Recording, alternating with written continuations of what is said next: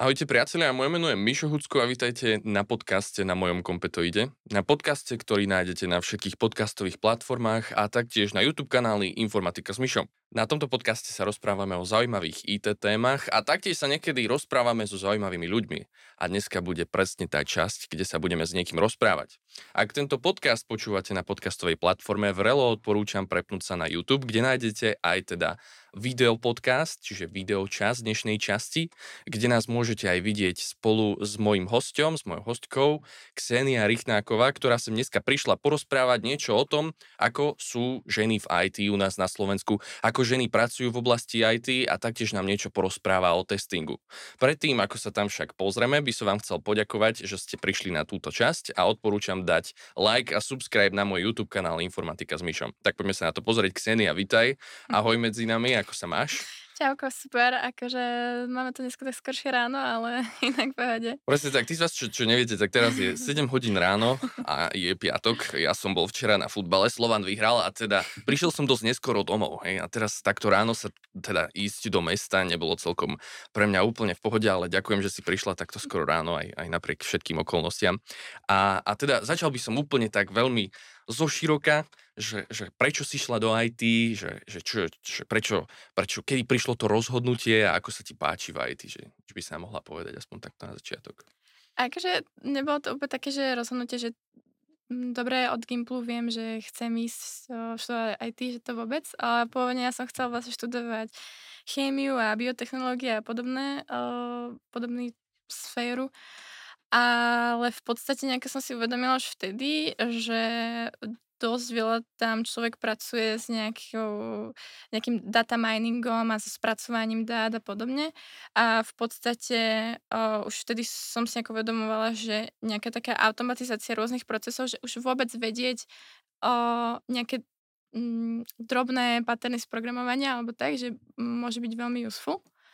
A v podstate o, najprv som bola taká, že som chcela teda tú biotechnológiu študovať a tak a potom o, v podstate sa to nejako pokazilo, dala som si a potom som skončila na chvíľu aj v Nemecku na pol roka a o, nejako o, som prišla skôr, ako som si myslela a v podstate nejako omylom som sa dostala k ITčku. V podstate moja sestra, ktorá je tiež programátorka, tak ona ako keby mi povedala o pozícii IT testera, že vôbec také niečo existuje. Tak si hovorím, že by bolo možno fajn to skúsiť. Že by to mohla byť sféra, kde by som sa mohla niečo viac naučiť a tak. No a potom som si hovorila, že ale vlastne však asi ma to aj celkom baví.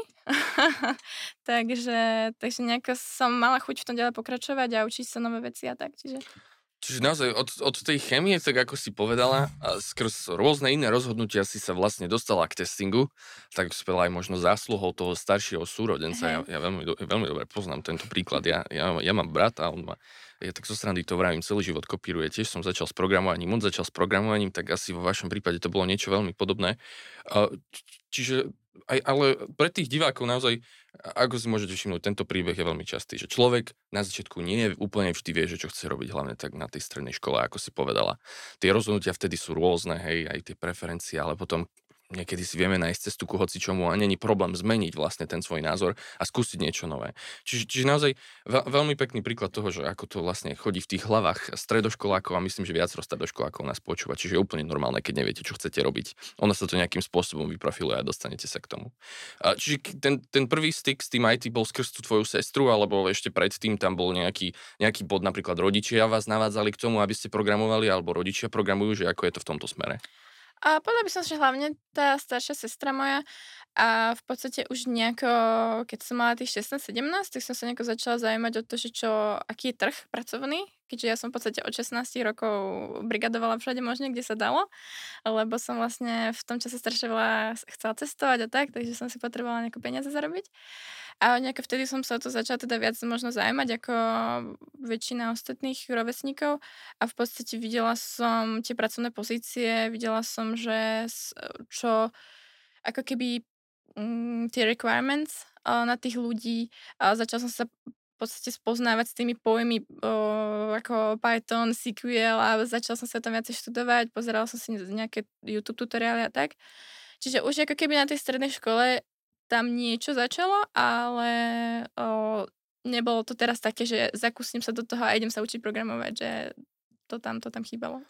Chápem. A možno taká zaujímavá otázka. Ja keď som bol na strednej škole, tak teda môj, môj život bol plný počítačov. Ja som, ja som po škole prvá vec, čo som spravil, sme si s kamarátmi zapli lolko a hrali sme sa lolko. Aj, ale moja otázka znie, že, že v tvojom prípade to vyzeralo tiež tak, že trávila si ten voľný čas na tom počítači, marala si sa počítačové hry, alebo uh, skladala si tam počítače vo voľnom čase, že toto by ma zaujímalo, že, že ako to vyzeralo v tvojom prípade, keď si bola na tej strednej škole a bavili ťa počítače?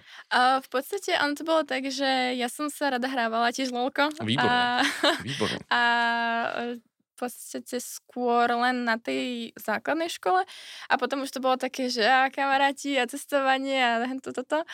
Takže už na to nebol moc čas, takže už to bolo ozaj skôr len také, že sa chc- som mala zájem skôr sa naučiť technikály a to, ako fungujú určité veci, ako to hranie samotné. Ako teda, ako hovoríš, väčšina, drvá väčšina ľudí vlastne prišla k programovaniu práve cez hry čo je podľa mňa úplne super.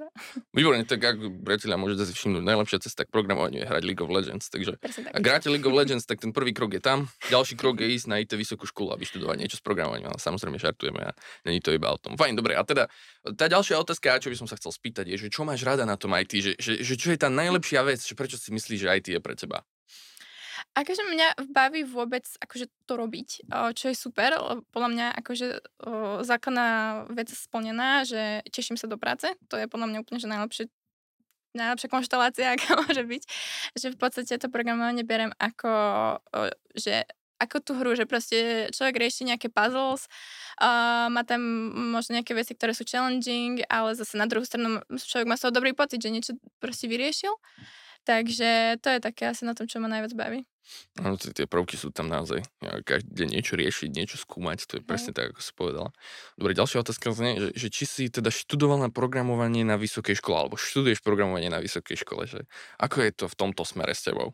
Mm, tak v podstate momentálne mám prvý ročník za sebou. O, v podstate bola to online univerzita v Prahe. A odbor sa doslova software development. A ako tá škola určite je dôležitá podľa mňa, že človek vie byť podľa dobrý programátor aj bez vysokej školy, ale ja si myslím, že to skôr o tom, že čo človek chce a čo očakáva od toho, čo bude robiť. Ako, ja to mm, tak trochu prirovnávam napríklad, že povedzme očný lekár, hej, že um, mo, teraz si človek môže povedať, že chcem sa teraz špecializovať, ja neviem, na uh, laserové operácie, neviem, očných zákelov alebo čo. A môžete si povedať, že dobre, ja teraz si spravím kurz, a, že budem vedieť presne, ako funguje, jak sa pracuje s laserom a neviem čo. Ale je tam to, že nevie taký ten background toho ľudského tela. Toto je možno také prirovnanie akože pre non-tech ľudí.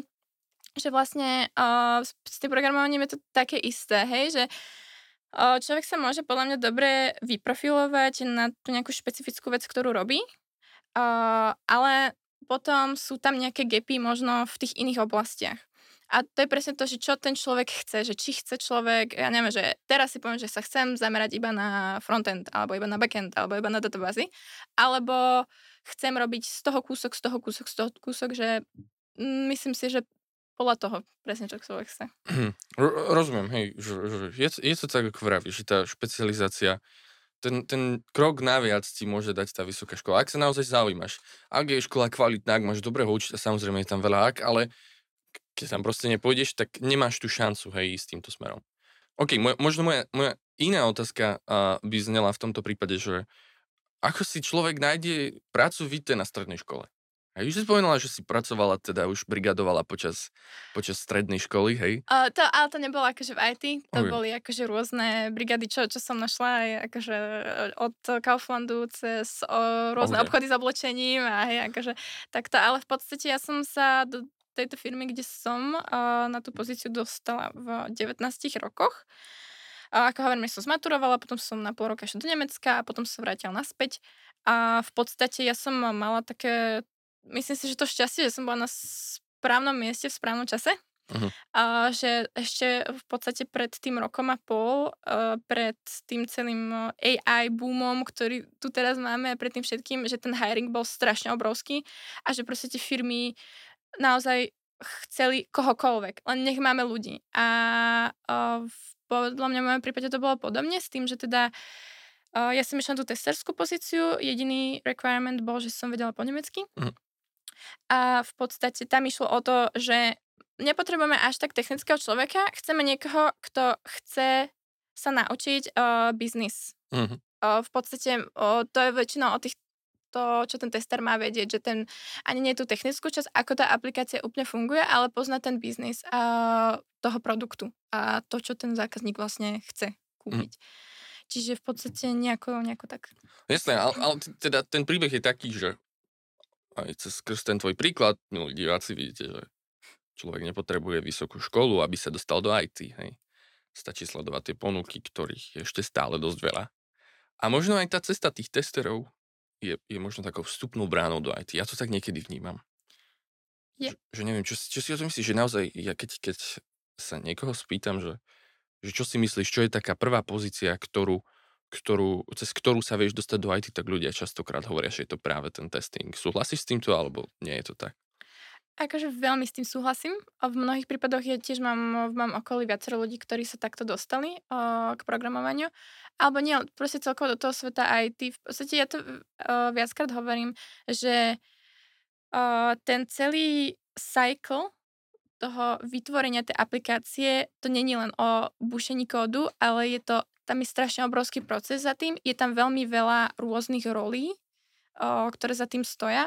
A už v podstate, keď už si človek vybere nejakú možno nie takú technickú rolu, tak sa vie o, do toho dostať a potom už aj záleží, napríklad o, človek sa môže ako, začať ako tester a keď si povie, že OK, viacej ma baví ten biznis, viacej ma baví o, interagovať s ľuďmi, tak sa vyprofiluje napríklad na uh, nejakého biznis analytika alebo možno nejakú manažerskú pozíciu nejakého team leada. A potom, keď si napríklad človek povie, že OK, viacej ma baví skôr to technické, skôr to programovanie, tak sa môže vyprofilovať na to, že to je naozaj také, že uh, už presne, zase sme pri tom, že čo človek očakáva a čo človek chce. Mm.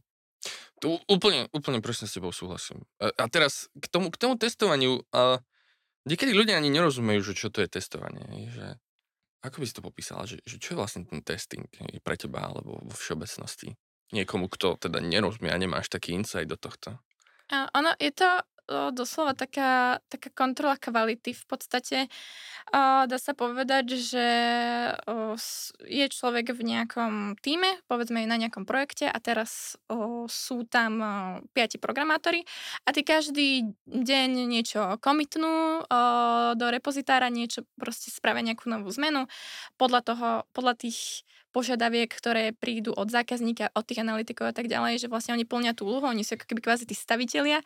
A jednoducho potom je tam práve ten tester, ktorý kontroluje, že či tá implementovaná feature, či ten implementovaný kus kódu naozaj funguje, po prípade, či nerozbil niečo iné, čo by možno človek povedal, že s tým vôbec nesúvisí, ale o, v podstate je to, je to taká dosť dôležitá rola, o, pretože o, ono, akože IT samotné je také dosť mladé odvetvie, ale napríklad proste povedzme ešte, že pred tými 20 rokmi, povedzme, že v 0 rokoch vôbec tu nebolo e, nejaký rozvinutý nejaký testing, bolo to možno nejaké, že uh, človek si niečo ledva, ledva vyskúšal, ale potom aj ten software tak vyzeral, hej, že naozaj ten zákazník dostal uh, v drve väčšine prípadov aplikáciu, ktorá absolútne nefungovala podľa jeho predstav, alebo tam priamo ten zákazník našiel množstvo bugov a to je vlastne to, čo nikto nechce, pretože to je samozrejme peniaze. Presne tak, ako vravíš. Testovanie na zákazníkoch je najdrahšie testovanie, milí priatelia, takže ak, ak testujete na vašich zákazníkoch, tak to veľmi neodporúčame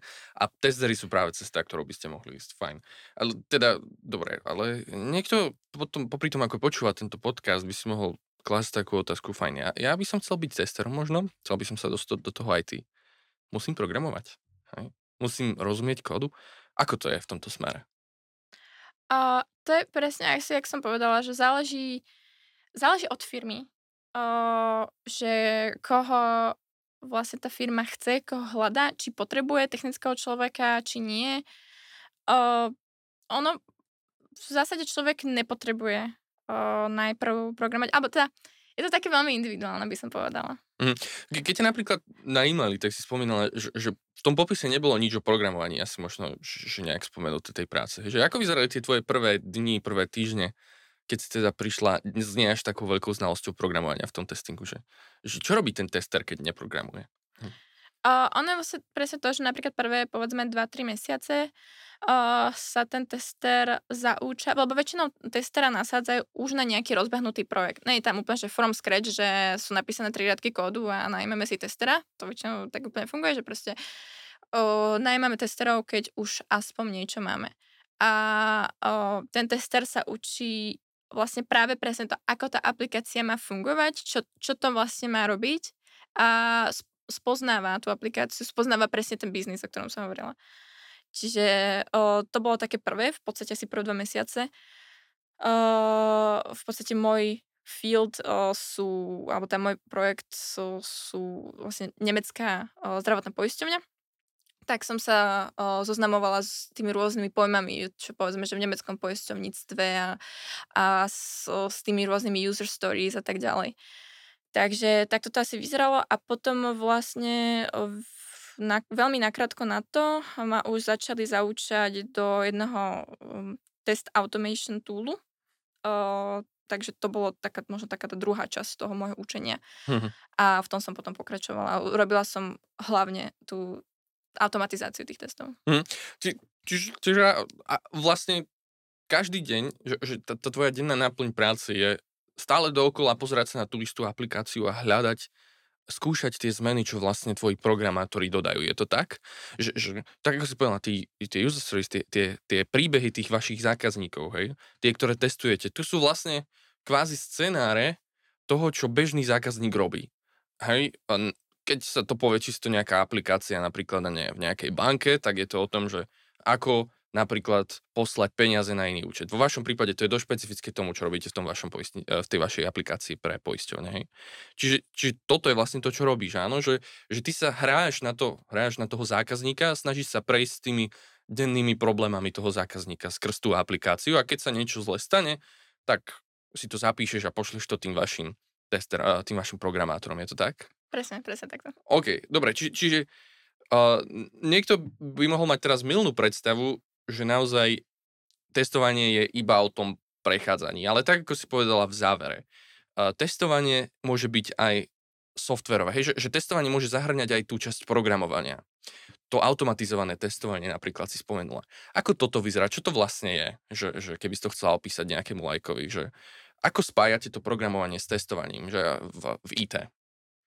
Uh, v podstate ono, uh, zmysel automatizácie testov je o, kvázi zistiť, či niečo, čo už bolo implementované a bolo to správne implementované, či sa nepokazilo o, nejakou novou featureou. Akože o, ja som asi úplne, že dokonale tú dôležitosť tohto o, pochopila vtedy, keď som si napríklad o, v Reakte robila o, vlastnú apku, takú veľmi basic aplikáciu, bola to nejaké video library, a povedzme, že som uh, v tej aplikácii človek dokázal neviem, uploadnúť video, hľadať medzi videami, vidieť špecifikácie toho videa a tak ďalej.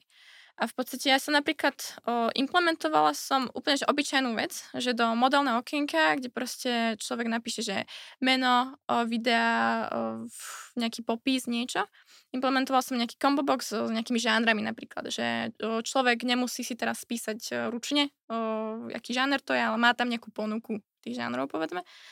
A jak som to zaimplementovala, o, mal som pocit, že všetko mi ide, uh, video som dokázala uploadovať, všetko bolo super a potom napríklad rozbilo sa mi vyhľadávanie mm. v tej aplikácii. Hej, a to ozaj, že to je naozaj veľmi malá aplikácia, že proste to je nič proti, ako čo sa týka komplexity, oproti tomu, čo máme v práci a naozaj o to programovanie o tom, že človek nevie, za ktorú nitku potiahol mm.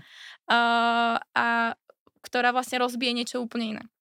A vlastne o tom, o tom je uh, tá regresia, o tom je ten automatizovaný test, že aby uh, v podstate uh, dookola nemuseli tí testery manuálne robiť tie isté, ako keby uh, tú istú postupnosť krokov, mm. o, ktorá je opísaná v nejakej tej story, tak sa to robí automaticky. O, strašne veľa času to ušetrí o, a v podstate je tam naozaj zaručené to, že kvázi uh, unikne toho čo najviac. Uh, čo mm-hmm. najmenej, pardon. Takže... Jasné. Či, čiže je, je to o tom nájsť tie, tie chybičky skrz cez ten automatizovaný proces, aby ste to nemuseli stále robiť dookola, dookola, hej, tak, tak za vás to bude robiť ten software v určitom, v určitom smere. A do, dobre, že toto vravíš. Ja, ja by som teraz tu dal takú malú vsúku, hej, že ak by ste, milí priatelia, sa chceli stať eh, kolegami alebo kolegyňami Xenie, tak eh, firma MSG Live poskytuje niekoľko otvorených pracovných pozícií, ktoré nájdete na webovej stránke www msg.live.sk a v časti kariéra nájdete otvorené pracovné pozície. Tak ako Ksenia vravela, firma preferuje ľudí, ktorí hovoria po nemecky a hlavne javistov. Ak teda programuješ v Java, alebo poznáš nejakého programátora v Java, ideálne možno seniornejšieho, tak firma MSG Live ti poskytuje pracovné pozície so zaujímavým finančným ohodnotením a taktiež zaujímavým nástupným bonusom. A môže sa práve aj ty stať kolegom alebo kolegyňou tu na Xenie, tak zajdi na stránku MSG Live, ktorú nájdeš v popisku tohto videa na YouTube, taktiež komentári a pozri sa, čo tam pre teba ponúkajú. Hej? Tak, tak to bola taká menšia vsúka a, a máte asi teraz dosť veľa tých pracovných pozícií, že, že hľadáte nových ľudí stále. A tvoj tým pozostáva z koľkých ľudí, že v akom veľkom týme pracuješ momentálne? A na mojom projekte celkovo veľmi veľa ľudí, to ani neviem ten počet, to je naozaj hm. megalomanský projekt, ale v podstate ja najúžšie pracujem uh, so, s ďalšími štyrmi ľuďmi, uh-huh. so Slovákmi. Uh, čiže áno, sme v podstate tej úzkej spolupráci, sme takí piati. Hm, a tu Nemčinu používaš denne, alebo že ako to vyzerá? Hej, denne. V podstate tým, že tá aplikácia je celá v Nemčine, tak e, aj všetky tie user stories, všetky tie scenáre testovacie a všetko toto je v Nemčine, takže je to absolútne masné. Čiže to je veľký, veľký plus, ne, že, že to teda ovládaš. E, e, ja, ja som vravím, to najlepšie, čo môžete spraviť, keď sa chcete zamestnať v programovaní, je, je samozrejme vedieť po anglicky a keď ovládate tú Nemčinu, tak tie pozície, to, to je proste sa vám otvára taký nový priestor v tomto smere. Hej, a, a, a určite si niečo nájdete, ako si ty povedal, aj tá úvodná práca je veľmi jednoduchá v tom prípade si nájsť. OK, iná otázka. Niekto, keď teraz toto počúva, tak si povie fajn. Keď ja najmem testerov, alebo keď ja mám na projekte testerov, tak vlastne moji developeri nemusia písať testy.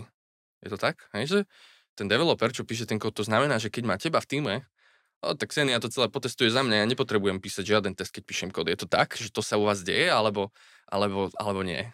Tak ja si myslím, že každý, každý programátor by si mal písať nejaké unit testy alebo podobne, akože to to myslím si, že nie je firma, ktorá by to nerobila, alebo teda dúfam, že nie je. Okay, okay.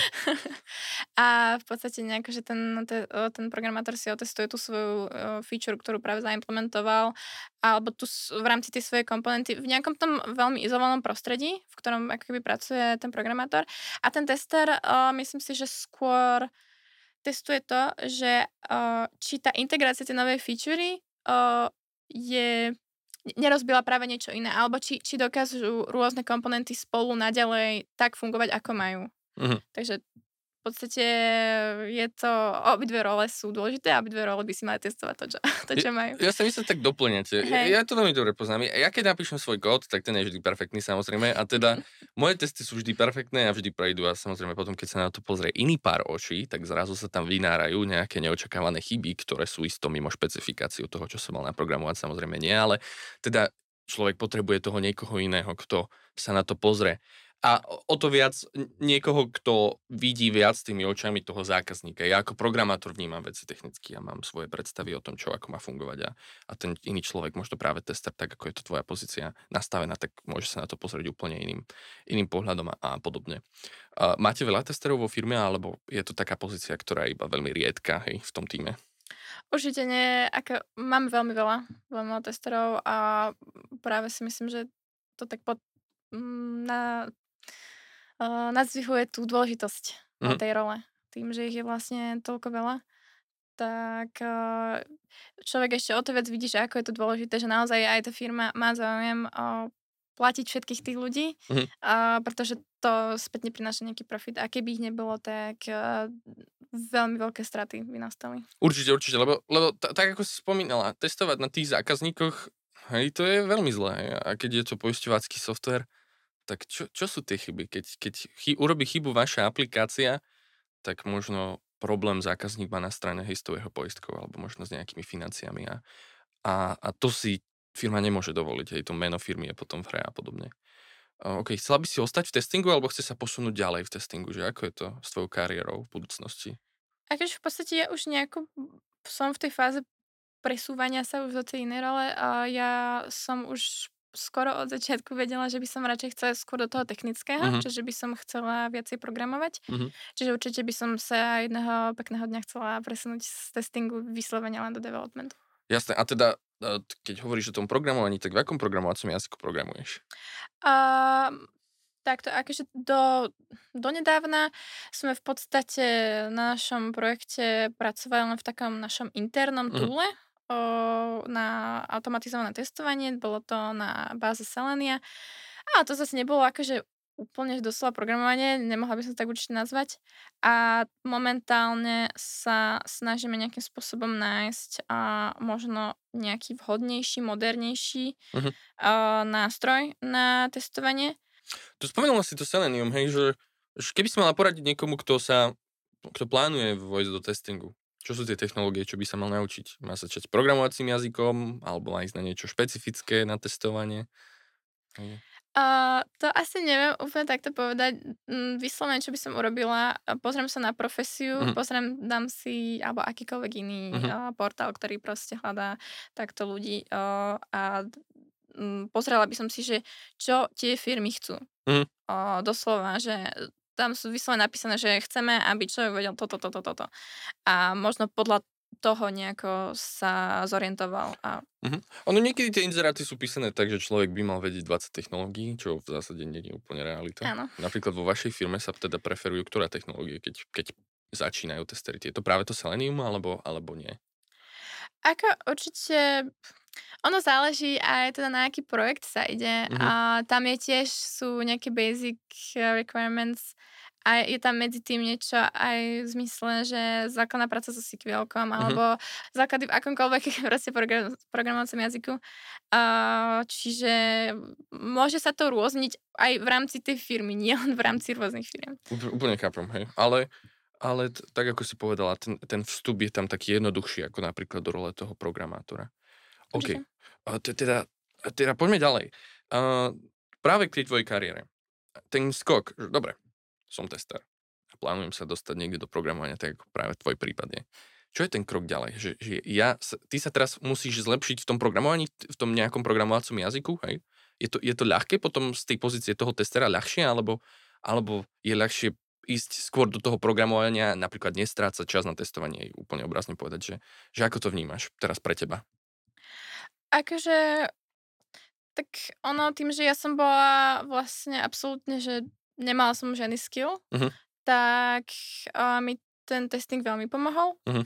Uh, človek tam, skôr by som povedala, že pochopenie tých konceptov a ako vôbec uh, funguje, povedzme, ten počítač, ako rozmýšľa, uh-huh. nejaké tie mentálne pochody, uh-huh. tam podľa mňa človek dosť dobre vie nadobudnúť a uh, tiež proste záleží. Uh, keď je niekto, kto vie, že by ho to absolútne nebavilo a proste je taký, že chce mi študovať, chcem, uh, chcem sa naučiť proste programovať, pôjdem rovno na programovaciu pozíciu, nič iné nebudem robiť, proste budem sa to drtiť a pôjdem programovať, tak pôjde a kto je taký, že proste ešte úplne nevie, že čo v živote mm-hmm. chce a, a chce skúšať a tak, tak uh, samozrejme nemá asi čas um, na to, aby sa proste drtil a učil uh, tak ten testing je na toto dobrý. Mm-hmm.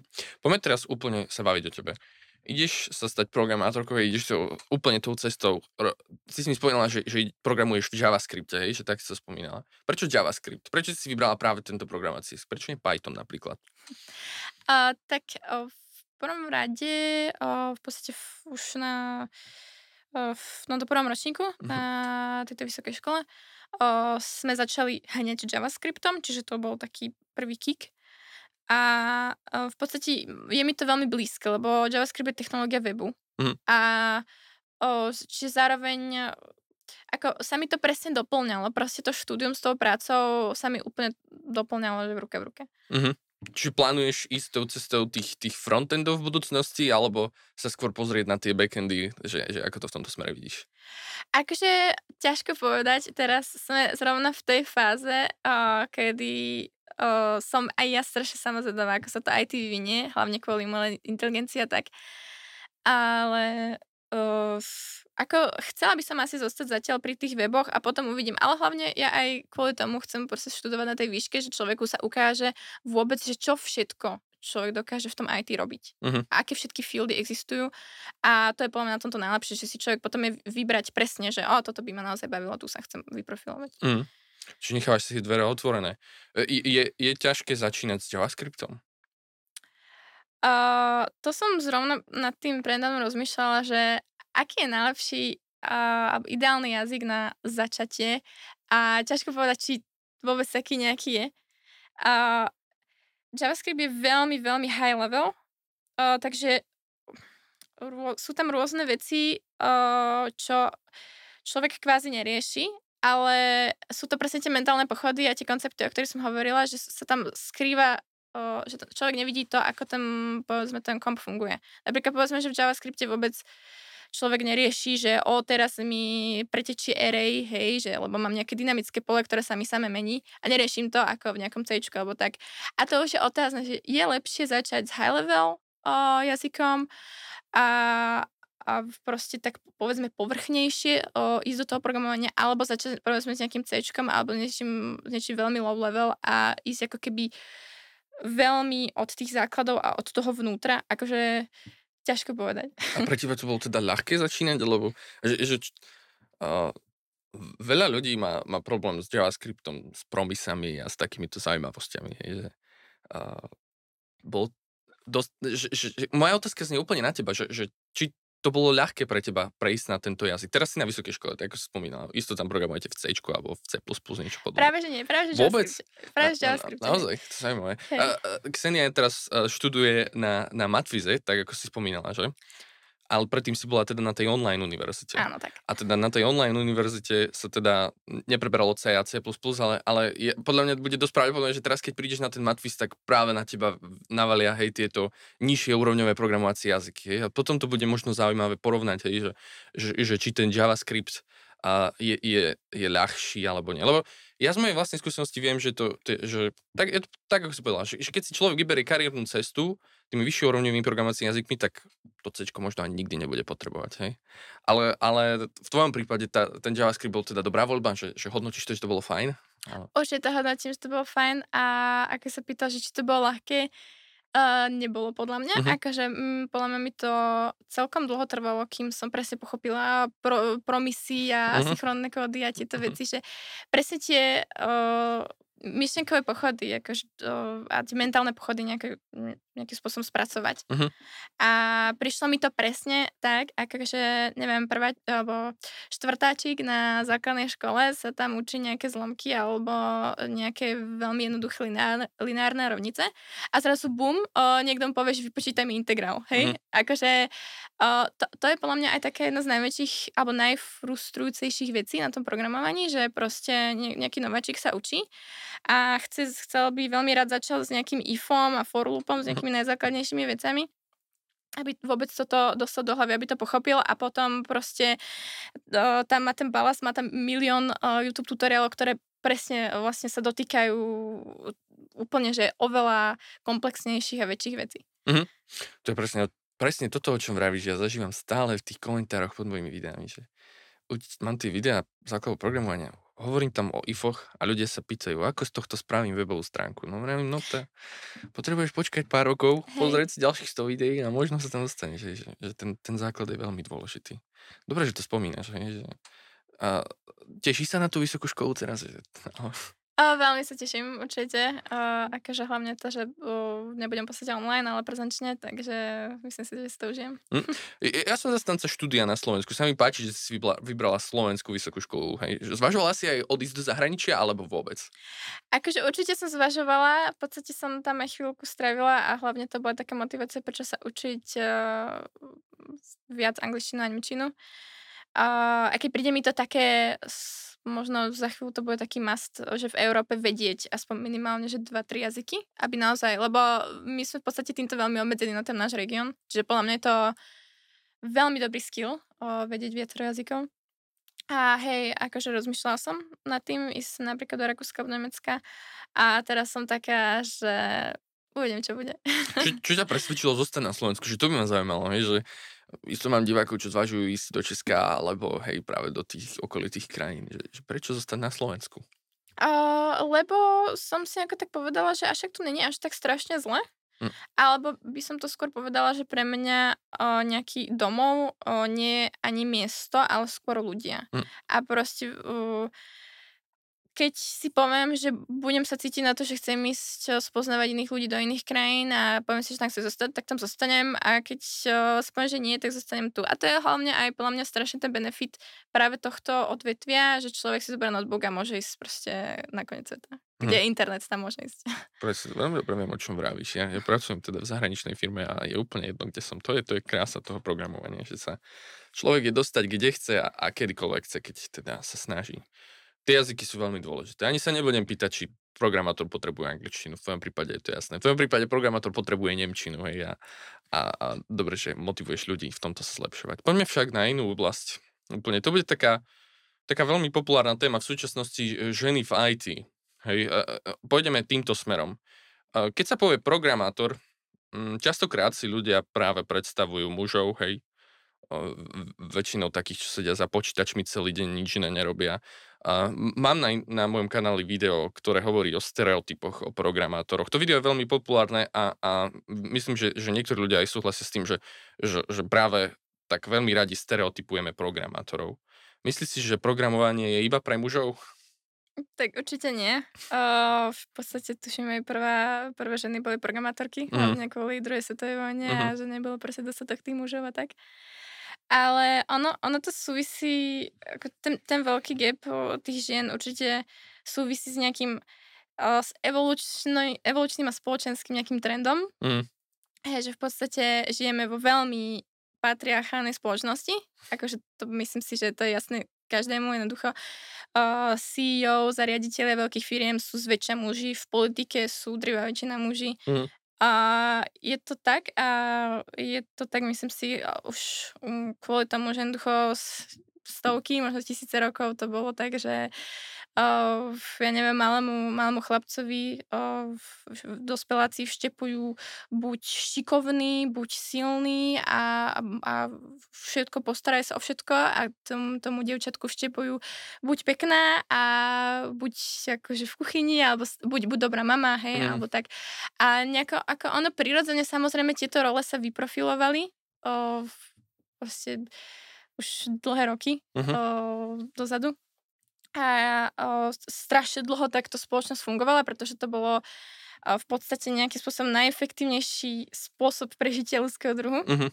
A tým, že teda ten muž bol silnejší, tak teda riešil v potravu, riešil rôzne iné veci a tá žena práve bola rodička mm-hmm. toho dieťaťa a starala sa o tú domácnosť dieťa. Čiže naozaj akože je to absolútne prirodzené, že to tak bolo a nemôžeme si teraz mysleť, že pretože sa v posledných 100 rokoch, alebo ani nie 100, 50 mm-hmm. rokov, že sa zmenila tá spoločnosť, o, že teraz lúsknutím prsta, že to bude inak. Mm-hmm. O, myslím si, že práve treba začať už to výchovou tých malých detí a myslím si, že sa na tom už postupne, pra, postupne pracuje aj v tých škôlkach, že úplne inak sa pristupuje k tým deťom. Úplne súhlasím s tebou. Možno, možno tá otázka znie, čo robili tvoji rodičia inak, keď vychovali dve programátorky, že keď sa na to tak spätne pozrieš, hej, ktorí rodičia majú dve programátorky doma, hej, milí diváci? Ktorí ľudia sú z takej rodiny? Že, že čo robili tvoji rodičia inak? Sú to, programujú tvoji rodičia? Programovali? Mali jasný cieľ, alebo že, že, čím bola tá výchova iná, keď sa takto na to pozrieš? Ja by som povedala, že skôr nám kúpili Nintendo a to bolo to. to bolo to. to. Tam to začalo. Ja, Učienčík úplne ideálna rada. Ja, ja, ja, som, ja som teraz otec, hej, a keď si mám predstaviť, že mám kúpiť Nintendo, ale jasné, ok, čiže naozaj vás podporovali v tomto smere, hej, že, že, že nebránili vám, hej? Takže ocino bol veľký gamer, aj doteraz je, takže on... To je to, to je hej, presne hej, to. Hej. Zase sa vraciame k tomu League of Legends. ale naozaj to je proste o všetkom toto. Je, že, tak ako vraví, že sa celé detstvo som sa hrával, hej, že zrejme aj ty si mala teda vzťah k tomu hraniu, hej, a to, to ťa podnietilo možno Ale to, to je presne to, čo hovorím, že vlastne tí chlapci sú vedení ako keby, že k takýmto typom hrám a k logickému riešeniu vecí a k takýmto puzzlom a mm. tak. A napríklad tie dievčatka malé, že tu sa hraje s barbinami mhm. alebo mm-hmm. sú v kuchynke alebo niečo. Hej, že mm. To je presne to, že už od toho detstva uh, je veľmi veľký rozdiel v tých aktivitách mm-hmm. a to profiluje to rozmýšľanie toho dieťaťa a tým pádom toho dospelého. Mm, či, či u vás to tak nebolo, hej? Asi tak vraví, že tý, ten vplyv tých rodičov bol možno trošku iným smerom, hej? Áno, akože asi hej. Dobre, ale to sú rodičia, ale sám všetci vieme, že výchova není iba o rodičoch, je to aj o tom, o tom kolektíve tých ľudí keď sa zamyslíš nad svojimi spolužiakmi, spolužiačkami, hej, bol ten trend aj v tej škole, čo si navštevovala, že vás podnecovali k tomu, aby ste šli študovať IT, alebo vôbec? Absolútne vôbec. Akože mm-hmm. ešte v tej dobe, keď ja som chodila na základnú školu, tak vôbec. A teraz už mám pocit a dúfam, že už sa to aj zlepšuje, modernizuje a aj tie metódy už sú lepšie a že už viacej podľa mňa tie deti tlačia k tomu, aby logicky rozmýšľali, aby aj programovali a tak. Mm-hmm. Čiže keď sa pozrieš teraz, kde sú tvoje spolužiačky zo strednej školy, hej, tak tam nevidíš asi programátorky, je to tak? Mm, myslím, že asi žiadnu nepoznám. Iba akože z, z môjho okolia, z môjho detstva. Akože jediné moju sestru. lebo, lebo fakt, niektorí ľudia majú taký pocit, že pokiaľ oni nemajú na tej strednej škole to programovanie, tak to je už vopred prehratá hra pre nich, hej? A, ak, aký druh strednej školy si navštevovala? Že, že to bol, že... A, gymnázium. Gymnázium, hej, mm. že asi tam neboli každý druhý deň hodiny programovania, kde vás učili Pascal alebo Python, že? Ne, nebola to táto situácia. Nie, naša informatika bola dosť, dosť slabá. Akože. Čo ste tam robili? Kde, len tak zaujímavosti na to. Hrali sme sa s Excelom a, a s Boardom, hej, akože neviem, to sú dobré skills samozrejme, ale je to aj oveľa viac, hej, ako len toto. Presne, ja, ja, ja tomu nerozumiem, hej, že ak tie, ak tie naše deti na strednej škole nenaučíme to algoritmické myslenie, tie základy, hej, že tie, tie iba, že čo to je čo to je podmienka, hej, to je niekedy taký ťažký koncept pochopiť, pokiaľ to človek nikdy nemal, hej. Tak je to škoda. Ale tak ono to ťažko eh, chceš vyžadovať od ľudí, aby to učili, keď to sami kvázi nevedia, že sami neboli k tomu vedení a sami nemajú v hlave tie mentálne pochody, aby uh-huh. to mhm. mohol niekomu predať. Že ťažko. To je, to je veľmi ťažké, presne tak. Dobre, to bola škola a to bola rodina. Niekedy som sa stretol s tým, že, že niektoré firmy majú také kvóty, hej, že musia mať určité percento žien vo svojom týme, ja, ja sám neviem, ako toto vnímaš?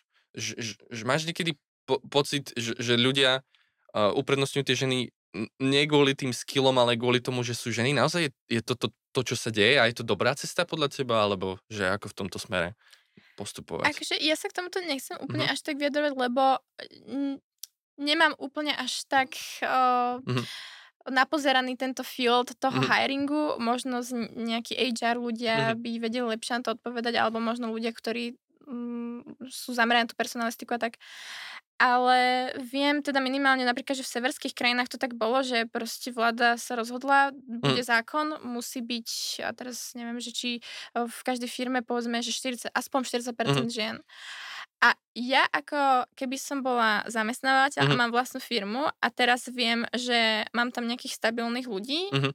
a ktorí proste viem, že robia tú prácu dobre a teraz ja tam mám o, dať nejakých nováčikov, o, akože bolo by to podľa mňa veľmi nekomfortná situácia pre mňa.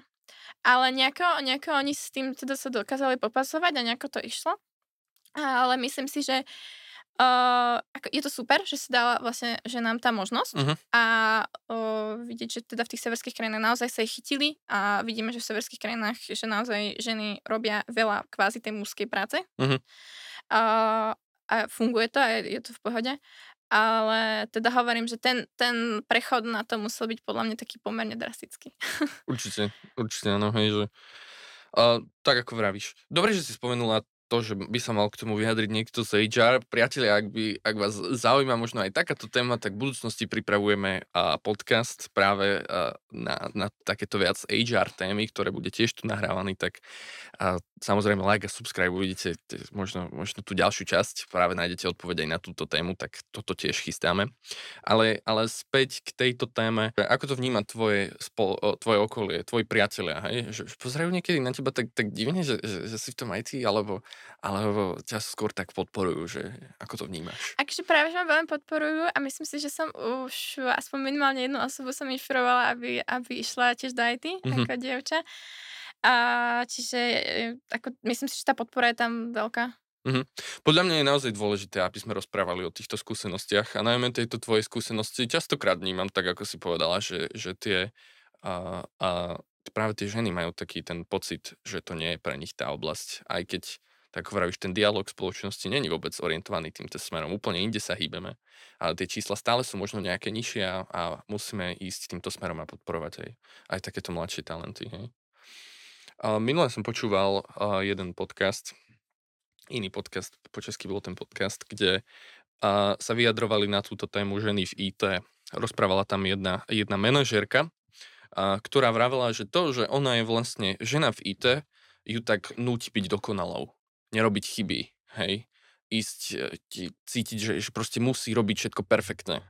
Vnímaš to aj ty takto? Uh, ty to, že vlastne si žena v IT, že nesmieš spraviť chybu pri tých svojich mužských kolegoch, alebo, alebo to tak nie je? Že to mňa zaujímalo. Akože samozrejme vždycky som taká nastavená, že samozrejme radšej tú chybu neurobiť, ako robiť, ale to je presne o tom nastavení toho každého jednotlivca. Keď si niekto proste povie, že dobre, ja teraz chcem vyzerať dokonalo pred uh, všetkým, každým a mm-hmm. chcem sa tvariť, že všetko absolútne perfektne zvládam a, a som úplne, že superwoman, tak bude to mať ťažké. Ale to je proste rozhodnutie toho, toho človeka. Jednoducho o, každý prichádza s nejakými chybami, ale tam ide o to, že dobre, tak priniesla som niečo iné, čo v pozitívnom smere nejako podporil ten kolektív alebo o, ten projekt alebo čo. Takže to je proste, myslím si, naozaj o nastavení toho jednotlivca. Mm-hmm. To, to je fajn. Uh, OK, a uh, možno tie tvoje ďalšie plány v budúcnosti sú zostať na Slovensku a pracovať do Slovenska, alebo ísť radšej niekde do zahraničia, že to ma tiež zaujímalo.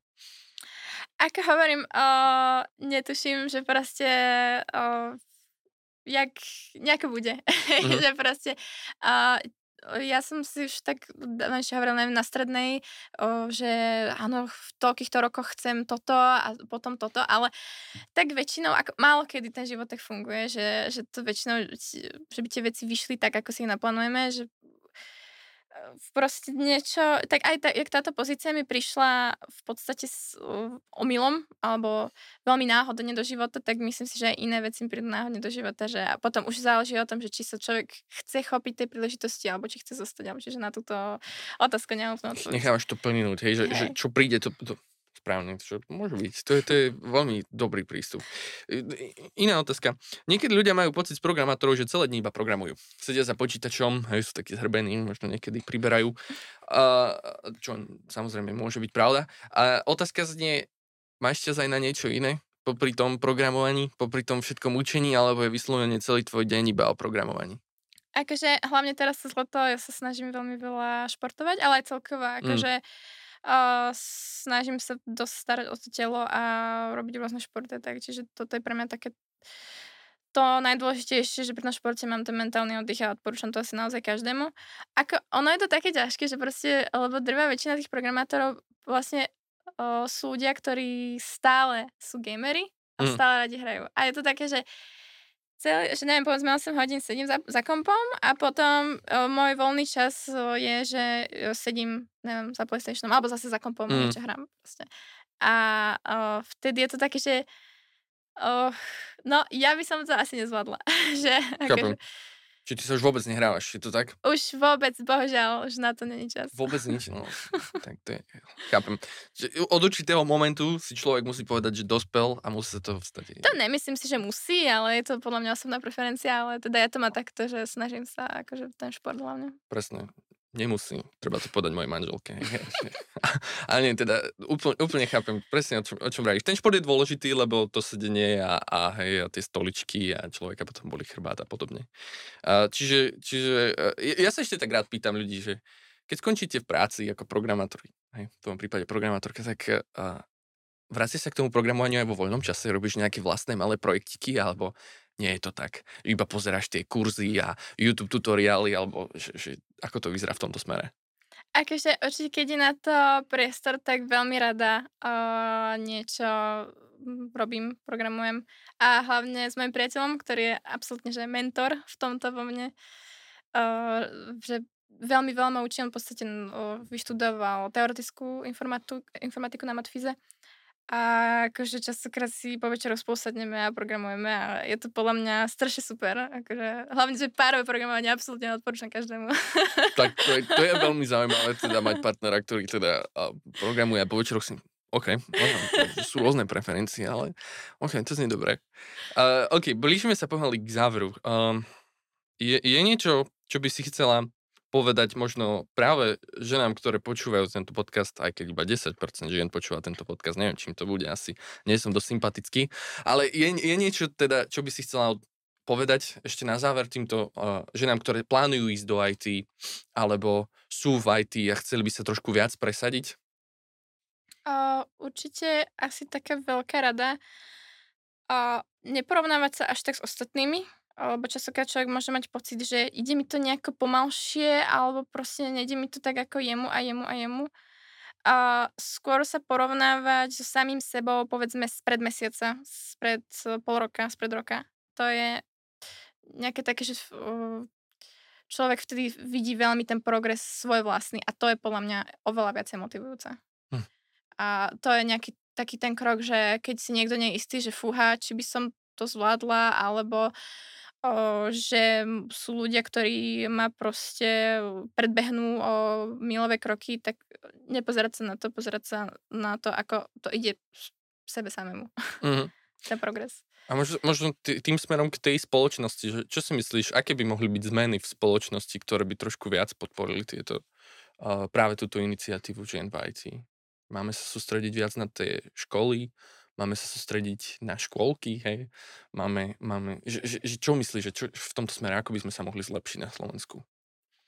A akéže určite ísť už od toho, od tých základných škôl a od tých školiek a, a v podstate nejako profilovať už tie dievčatá už v tom skorom veku, že o, nejako ich nabádať, možno aj, že miesto pozerania napríklad beauty videí, pozriem mm. si nejaký, nejaký, nejaký YouTube tutoriál, alebo o, mm. nejaký, prečítam si nejaký článok, alebo že sa tak zahlbí človek do toho a začne to viac a viac zaujímať. Mm-hmm. Tak ja myslím si, že to je taká nejaká cesta. Určite ukázať, že to je normálne, že človek môže robiť všetko, čo ho baví a že neexistujú nejaké stereotypy asi, hej, že treba zbúrať tie stereotypy, vôbec to nikomu nepomáha a a, a potom môžeme mať takéto krásne príbehy práve ako Ksenia Rychnáková. Uh, milí priatelia, tak sme naozaj v závere. Ak by ste chceli zistiť viac o Ksenii, tak ju nájdete na LinkedIn napríklad. Možno z nej bude raz jedna veľká populárna známa programátorka. To je na dnes všetko. A ďakujem vám, že ste sledovali túto časť. Ďakujeme firme MSG Live za to, že sponzorovala túto časť, že môžeme vlastne natáčať v týchto super priestoroch. A ak by ste chceli zistiť trošku viac o pracovných ponukách od firmy MSG Live, nájdete ich vylinkované v popisku videa, alebo zajdite na webovú stránku www.msg.life.sk v časti kariéra nájdete tieto pracovné ponuky. Určite dajte like a subscribe.